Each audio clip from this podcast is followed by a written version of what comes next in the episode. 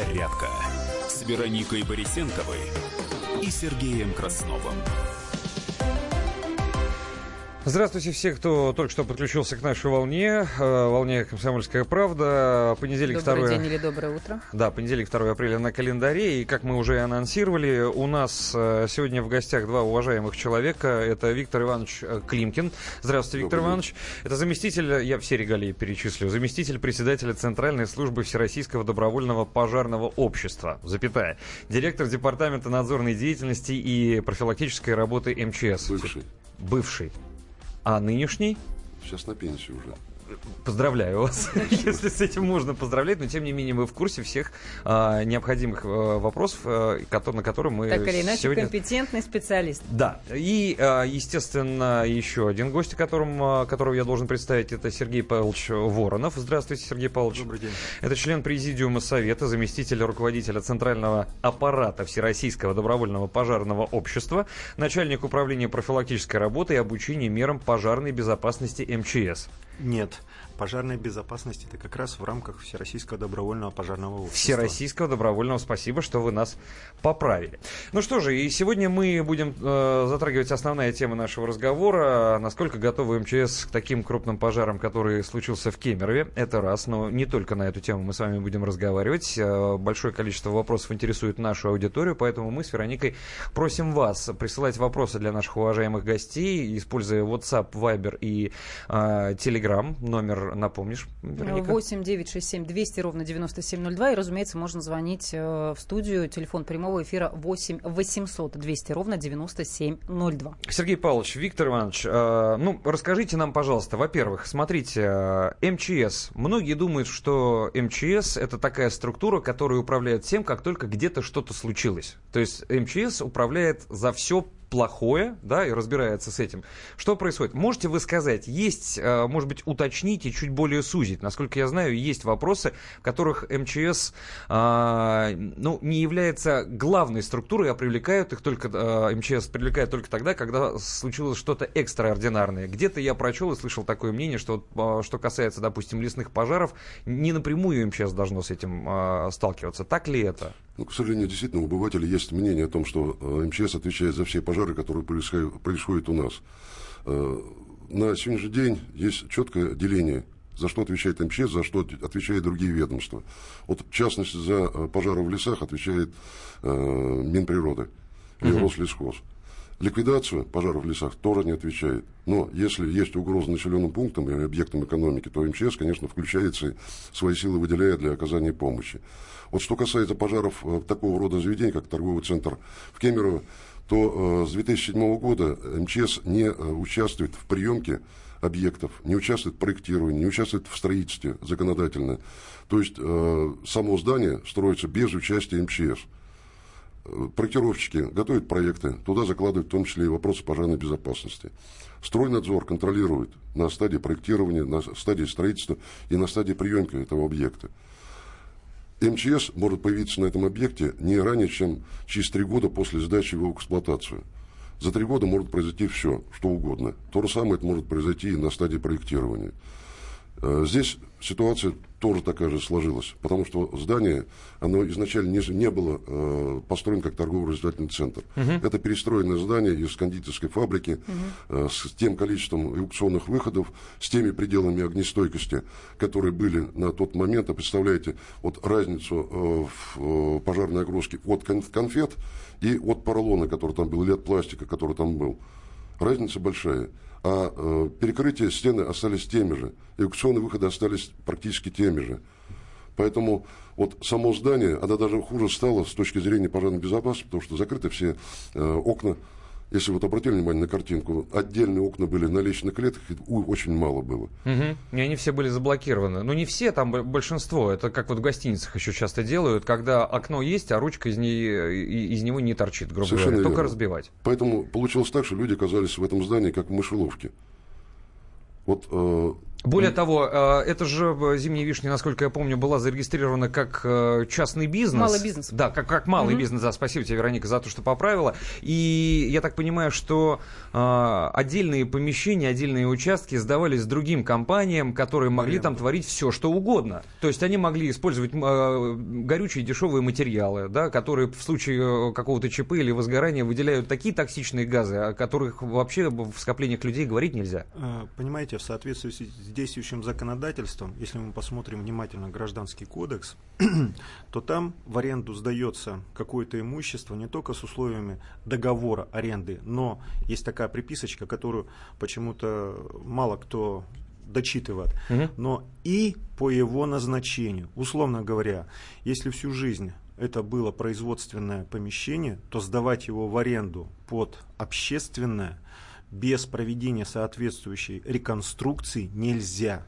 И, например, если вы отдаете э, в аренду, условно говоря, э, с существующими уже э, выполненными требованиями, то арендатор обязан поддерживать. То есть есть такое понятие в пожарной э, безопасности, есть технические требования, то есть система противопожарной защиты, то есть это условно говоря можно назвать железо, система пожаротушения, дымоудаления и тому подобное. А есть режимные моменты, то есть это порядок поведения людей непосредственно. Так вот, арендатор в большинстве своем он как раз обеспечивает выполнение режима.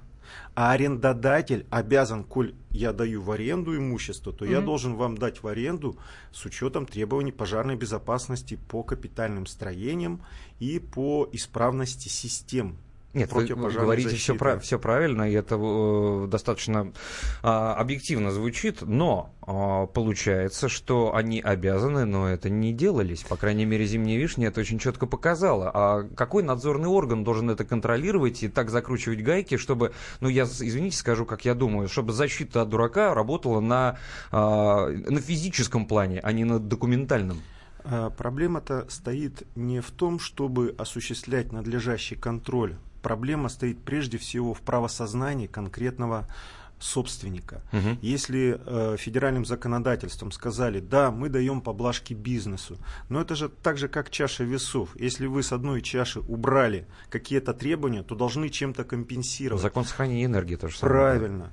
И у нас в законодательстве, что гражданский кодекс, что закон о защите прав юридических лиц при осуществлении государственного, пожар... э, при осуществлении государственного контроля надзора, там прописана такая фабула, приз- презумпция добросовестности. То есть получается, если уходит государственный контроль, но тогда собственник должен ему презюмироваться, то есть изначально я должен говорить, что он добропорядочный э, хозяйствующий Он субъект. берет на себя ответственность за жизнь посетителей торгового центра или той точки, за которую Да. он отвечает.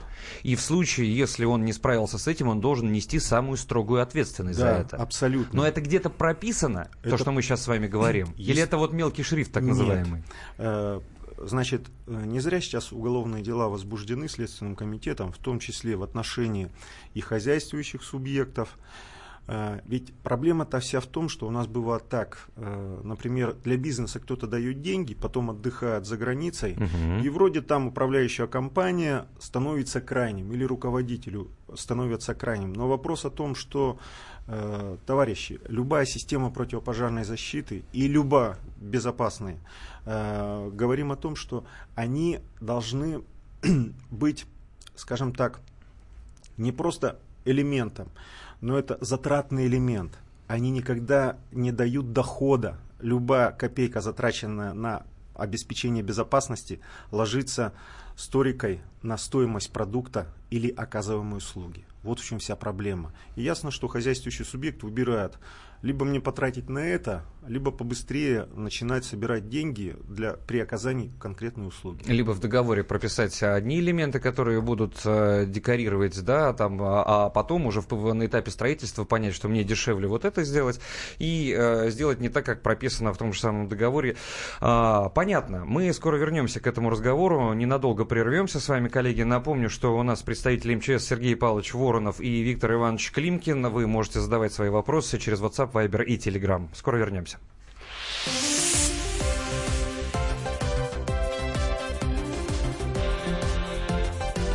Подзарядка с Вероникой Борисенковой и Сергеем Красновым. С вами уполномоченный при президенте Российской Федерации по правам ребенка Анна Кузнецова. Слушайте радио «Комсомольская правда».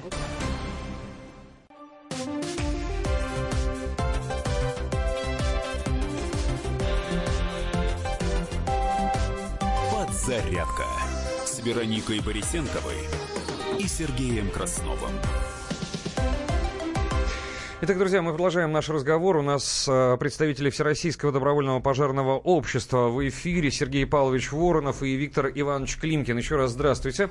Э, мы продолжаем разговор и пытаемся сегодня затронуть основную тему, насколько готовы службы спасения, в том числе и пожарные, э, и МЧС к таким крупным пожарам, как произошел в Кемерово в торговом э, центре «Зимняя вишня». Ну и другие проблемы тоже мы хотим затронуть, потому что они касаются каждого из нас с вами давайте мы сейчас попробуем поговорить вот о чем. Ну, по поводу торговых центров мы еще вернемся, обеспечение безопасности. Здесь много тонких моментов, в том числе и законодательных, наверное. Но э, торговые центры, как ни странно, мы посещаем в лучшем случае там э, несколько раз в месяц. А живем мы в квартирах, в домах которые тоже, естественно, пожароопасны, так или иначе. Большое количество, и там случаются и взрывов газа, не дай бог, да, и еще каких-то вещей, э, когда проводят э, работы, для которых жилые дома, особенно многоквартирные, не предназначены.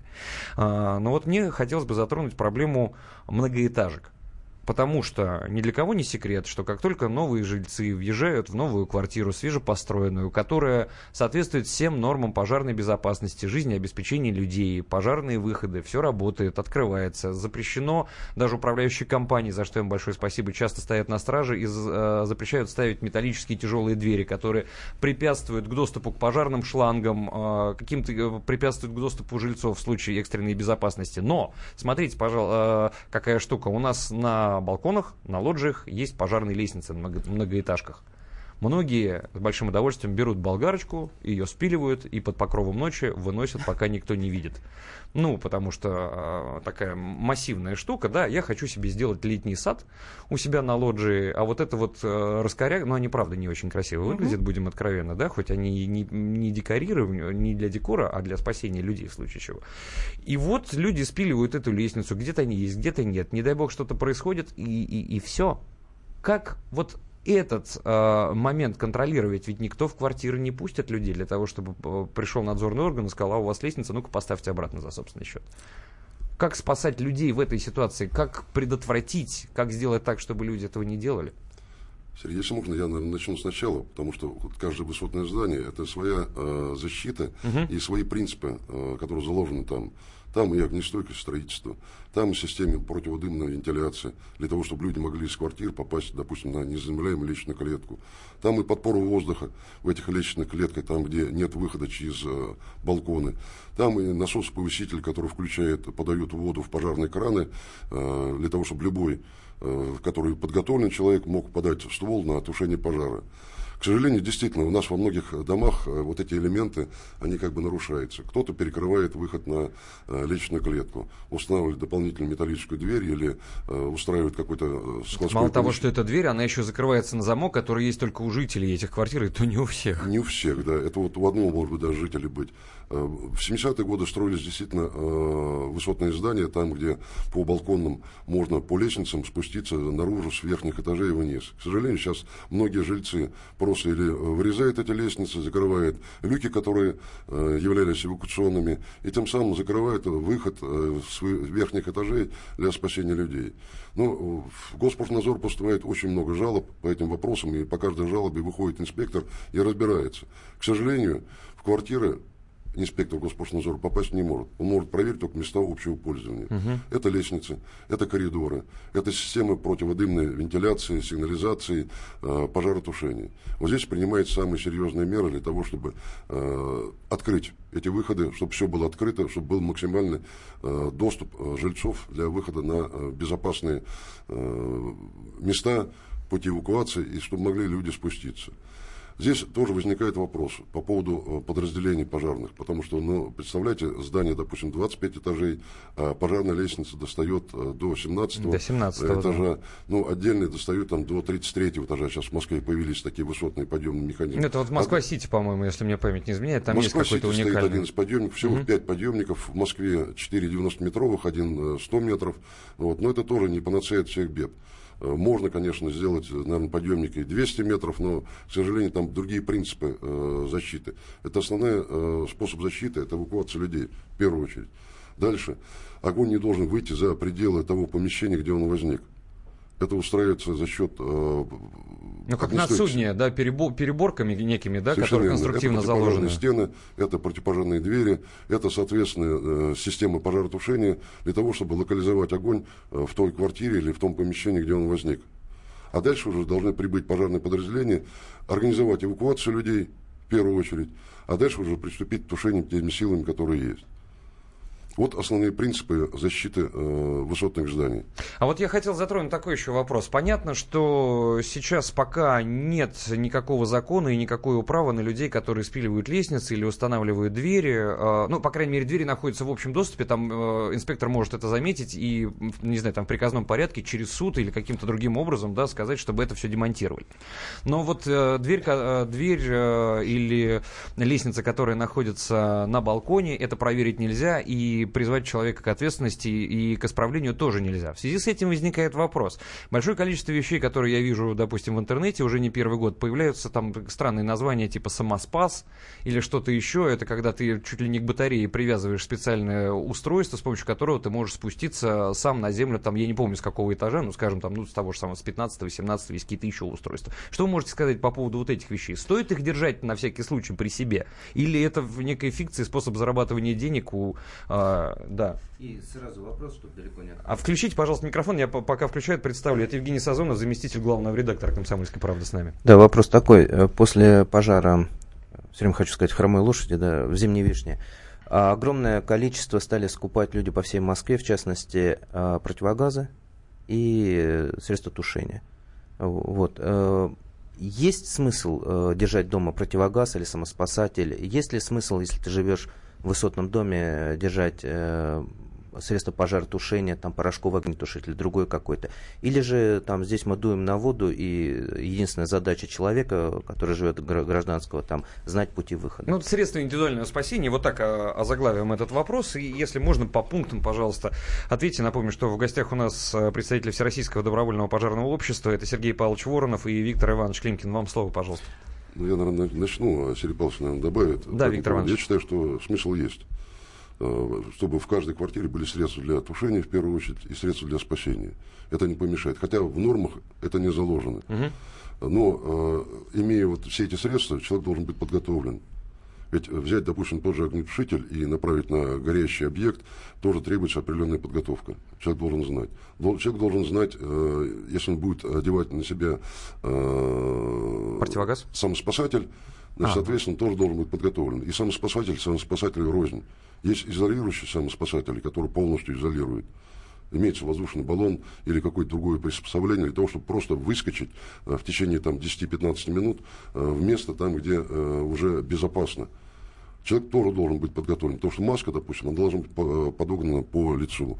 Э, не каждый это может сделать так, чтобы не было доступа продуктов горения под эту маску. Ну, особенно если предположить, что это как э, женщина, которая там лет 68 и 73, там, да, в состоянии аффекта еще вдобавок, да, Совершенно не верно. имея э, ни малейшего представления, делая это в первый раз в жизни, не пройдя там э, учения какие-то, я не знаю, как это назвать, да, но вряд ли человек сделает это правильно и ни к чему хорошему, скорее всего, это не приведет. Кстати, вот вопрос по поводу высотных самоспасателей показатели. Тоже вещь, наверное, вполне э, может быть, и э, можно ее использовать. Но опять же, должен человек подготовленный быть. Ведь не каждый может, э, мягко говоря, во-первых, нужно привязывать за конструкции, которые э, капитальные. Если привяжешь за батарею, ну, да. самоспасатель вместе с батареей может вылететь на улицу. Потом не каждый человек подготовленный, вот вы говорили э, по поводу э, престарелых людей, угу. может спуститься по этому спасателю самостоятельно вниз. Поэтому ну, здесь тоже определенная подготовка должна быть. Вот наши слушатели пишут, у нас в доме 17 этажей, никакой противопожарной лестницы не было изначально. Вентиляция есть, но она не работала с самого начала эксплуатации дома. Вот сейчас как по правилам? Вообще, если мы говорим по э, вентиляции дымоудаления, которая связана, значит, э, вот места общего пользования это органы Федерального государственного пожарного надзора имеют право там появляться. То есть, если соответствующее обращение будет от граждан. Но необходимо иметь в виду, что у нас ведь управляющая компания очень интересная порой бывает, когда пытаются э, штрафные санкции, которые наложены на управляющую компанию за не э, надлежащее обслуживание вот этих систем, переложить стоимостью на дополнительной стоимостью за квартплату. Поэтому э, то, что вот это проблема, которая говорит о том, что, во-первых, при приеме э, и при вводе объекта в эксплуатацию, к сожалению, нашему не всегда применяются инструментальные способы контроля отдельных систем противопожарной защиты. То есть вроде пришли, посмотрели, все соответствует проекту. А как она будет работать в комплексе, ну, недостаточно специалистов. Мы скоро вернемся к нашей беседе. Нам нужно прерваться на новости. У нас представители Всероссийского добровольного пожарного общества Сергей Павлович Воронов и Виктор Иванович Климкин, а также Евгений Сазонов, заместитель главного редактора «Комсомольской правды». Скоро вернемся. Да, спасибо, коллеги. Подзарядка с Вероникой Борисенковой и Сергеем Красновым сделали. Скорее качай мобильное приложение «Комсомольская правда» для iOS. Фото, видео, статьи и прямой радиоэфир. Крупнейший новостной сайт в вашем кармане. Доступны версии для iPhone и iPad.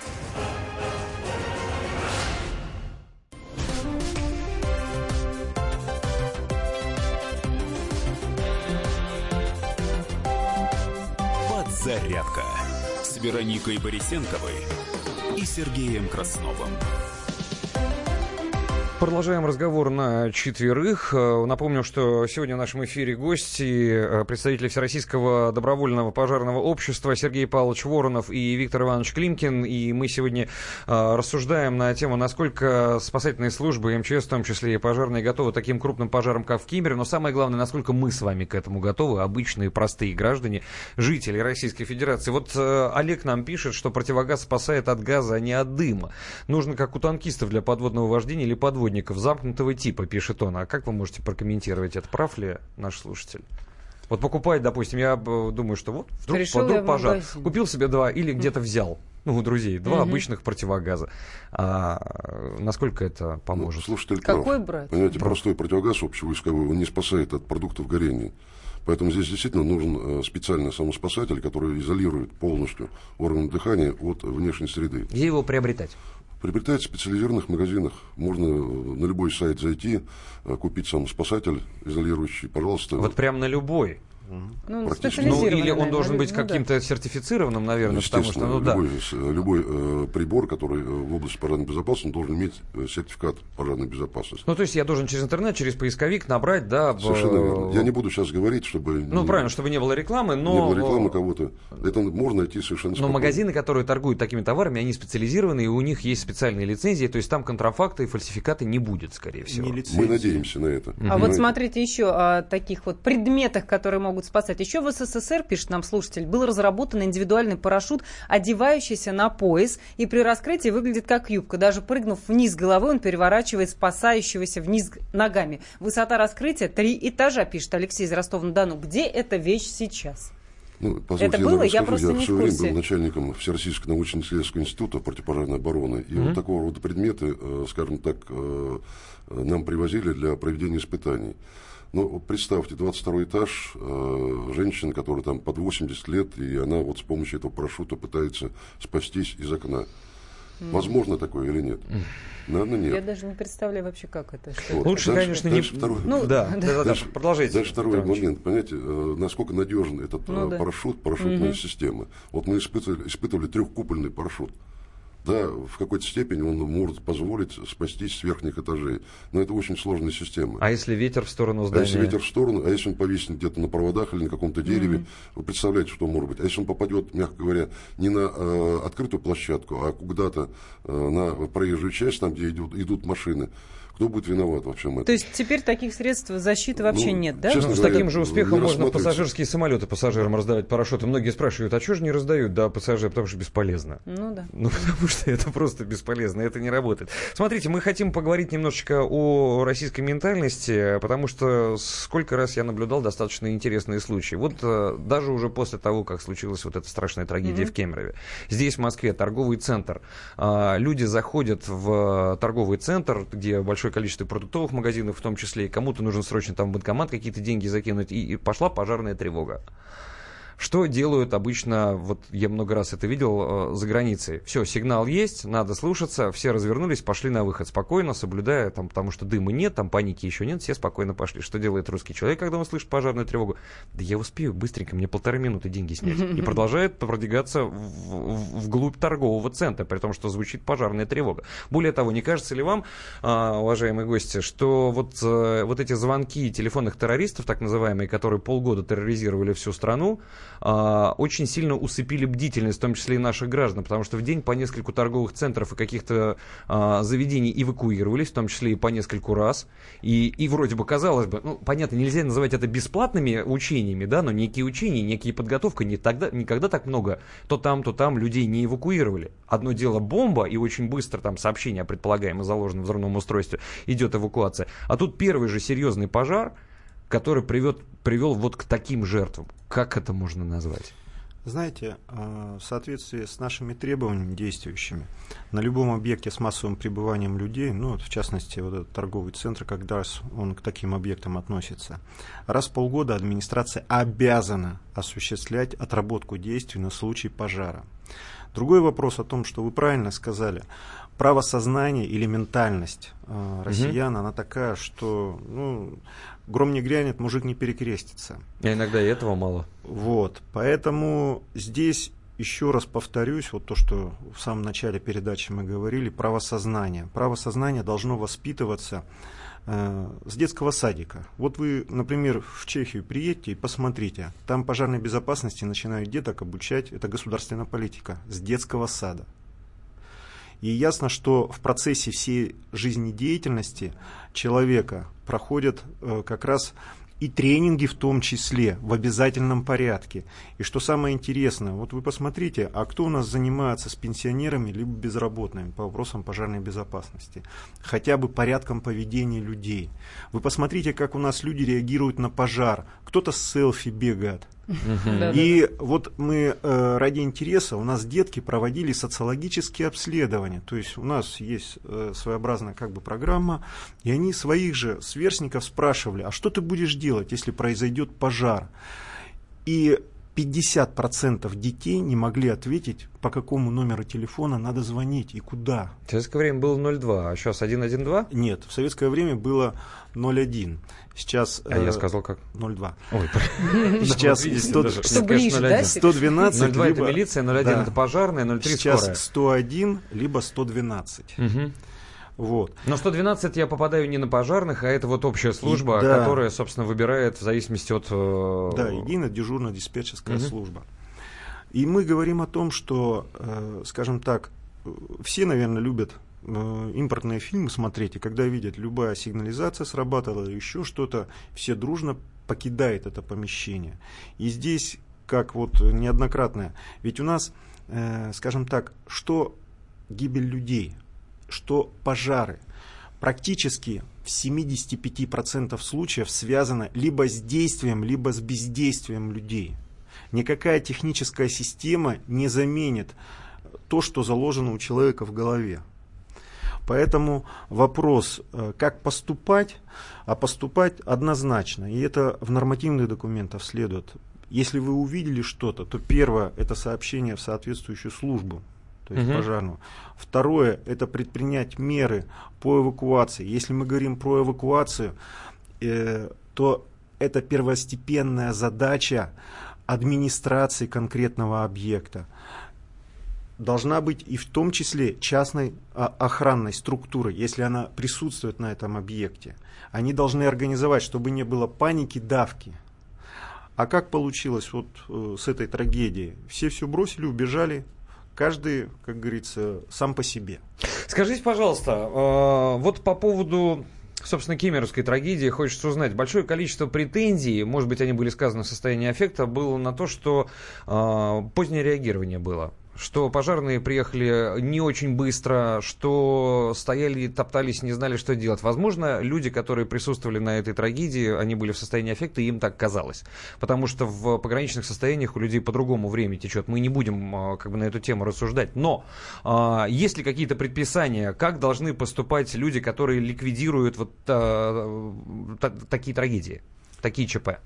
Вот эти правомочно были эти, эти высказывания или нет? Потому что позволяет ли, особенно не в Москве, а в, где-то в регионах, позволяет ли техническое обеспечение э, таких специалистов, которые призваны спасать жизни людей, позволяет ли техническое обеспечение э, все производить в кратчайшие сроки и на высшем уровне? Ну, если можно, я немножко э, вот расскажу по поводу высылки подразделения к месту пожара. Угу.